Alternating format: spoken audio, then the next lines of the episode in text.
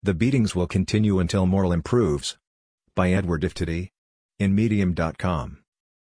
Mutiny on the Bounty is an excellent example of how poor communication strategy can lead to unnecessary staff turnover. In this article, Communicating the Wrong Way A Motivating Way to Communicate. How to Trigger Intrinsic Motivation in Your Colleagues. An interesting story about unexpected staff turnover. In 1787, Captain Bligh and his crew were dispatched from England on the HMS Bounty, to collect breadfruit from Tahiti and transport it back to the West Indies. It took five months to collect the samples and reprovision the ship. Men at sea for months, with little or no opportunity to attract exotic, lovely wives back in England, started seriously weighing their futures. With so much time on the island, a number of, of the sailors struck up relationships with the local women and rumors about sailors wanting to stay on the island started to spread. Naturally, Captain Bligh worried about the behavior he saw in his staff and their waning commitment to the mission. Like any good captain from this time period, Captain Bligh started handing out harsher and harsher punishments to his men. After all, it was for the good of the men. They were infatuated with a foreign culture and surely, in the end, his crew would come around and eventually thank the good captain for keeping them from a primitive life, retired forever on a tropical paradise. The crew members of the Bounty were unable to clearly communicate their desires to stay on the island in a convincing way to Captain Bligh and the good captain was equally unable to motivate his staff to complete their mission. Naturally, this impasse led to a rather toxic working environment causing a further downward spiral in communications between the crew and the officers. Ultimately, a completely disengaged crew took the ship and set Captain Bligh adrift in a small boat with his most loyal supporters. Communicating the wrong way, People who aren't in love with their jobs have given up trying to explain their work-related frustrations to motivated people. Demotivated and disengaged employees can't understand why motivated people love their jobs so much. They can't figure out why motivated people come to work early, leave late, volunteer for projects, are so driven and intense.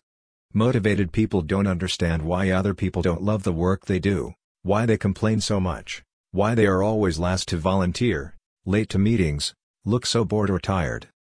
It's so tempting to whip demotivated people into submission.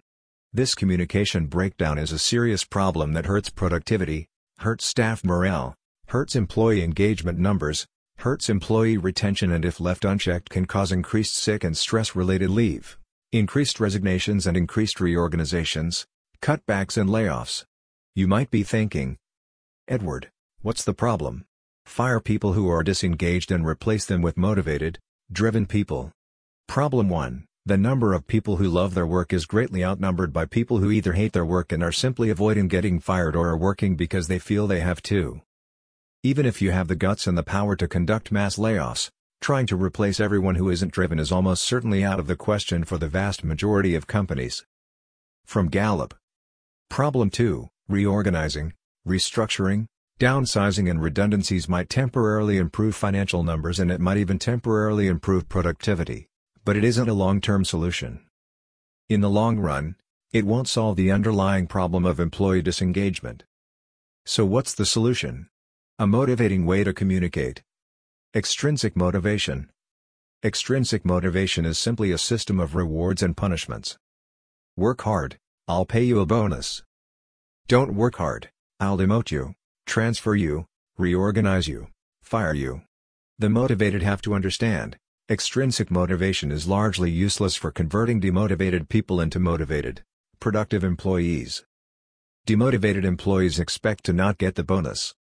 They are largely not afraid of punishment or are very adept at avoiding punishment. On the other hand, employees who are already strongly motivated to work will happily accept a bonus, but the bonus is not the reason they are working so hard. They come to work because they love the job, they are intrinsically motivated. Increasing bonuses that aren't winnable or threatening more draconian punishments simply widens the gap between the engaged and the disengaged. Intrinsic motivation. Intrinsic motivation is that feeling of desire to do something simply because you enjoy it. For example, I love going to the boxing gym. It's hot, smelly, exhausting exercise and I regularly get punched in the face. Worst of all, I pay money for this abuse. Nevertheless, I head to the gym as often as I can. Not because I think I have to, although the exercise is benefiting my health, but because I want to. I want to get better at boxing, I want other people to notice and admire my improving boxing ability. I want to share my boxing knowledge with other less experienced boxers and of course, I want to share my passion with like-minded people. For most people, work isn't a hobby, but if we look closely at why we do participate in the hobbies that we do, it gives us an interesting way to understand the power of intrinsic motivation and how to start spreading intrinsic motivation to others at work.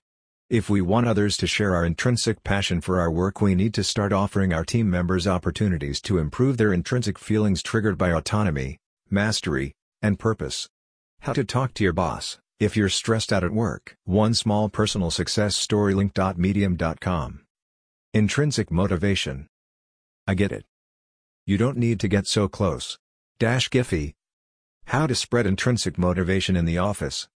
Autonomy, everyone wants to be part of the group, coming up with all of the ideas yourself and pushing others into executing your plans is foolish if you are trying to build a team.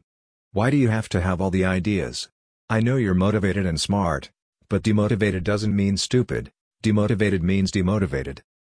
Do yourself a favor and start listening to others. Stop always giving the solution. Bring your team together, Clearly define the problem you are trying to solve and let your team solve the problem. It might not exactly be the solution you were thinking of, but I assure you, two heads are better than one. Solutions created by a group are routinely better than those created by only one person. Best of all, by including all team members in the solution building process, no one is begrudgingly executing your plan anymore. Now everyone has a vested interest in making the solution work because it's at least in part their own idea. Working on a project you came up with is intrinsically motivating because it reinforces a feeling of autonomy. Mastery, everyone wants to be respected and admired, I know you love getting the credit. Who doesn't? But if you're serious about changing the mindset of your team, you'd better get used to sharing the credit with others and acknowledging others have done a great job, without your help.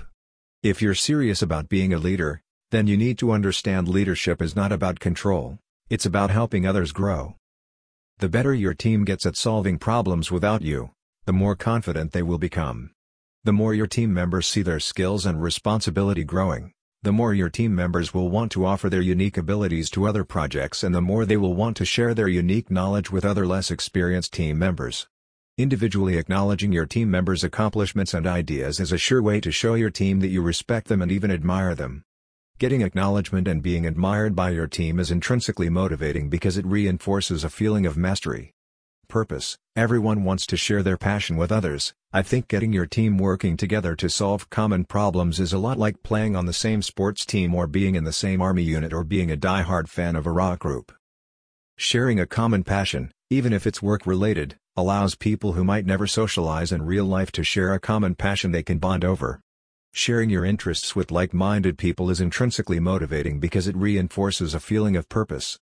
Conclusion So, if you've been thinking recently that the beatings should continue until morale improves, I hope you understand that over the long term, like Captain Bligh, you are doomed to fail. Forget about smashing people into a box that fits your model of how you think things should work and start reaching out and intrinsically encouraging the input and ideas of your team instead. Like Captain Bligh, you might think you hold all the power, but ultimately you are greatly outnumbered and a disengaged crew can really make your life miserable. I'm Edward Alexander Iftedi, founder of Edward Alexander Consulting and author of Surviving Work. www.businesscommunicationcoaching.com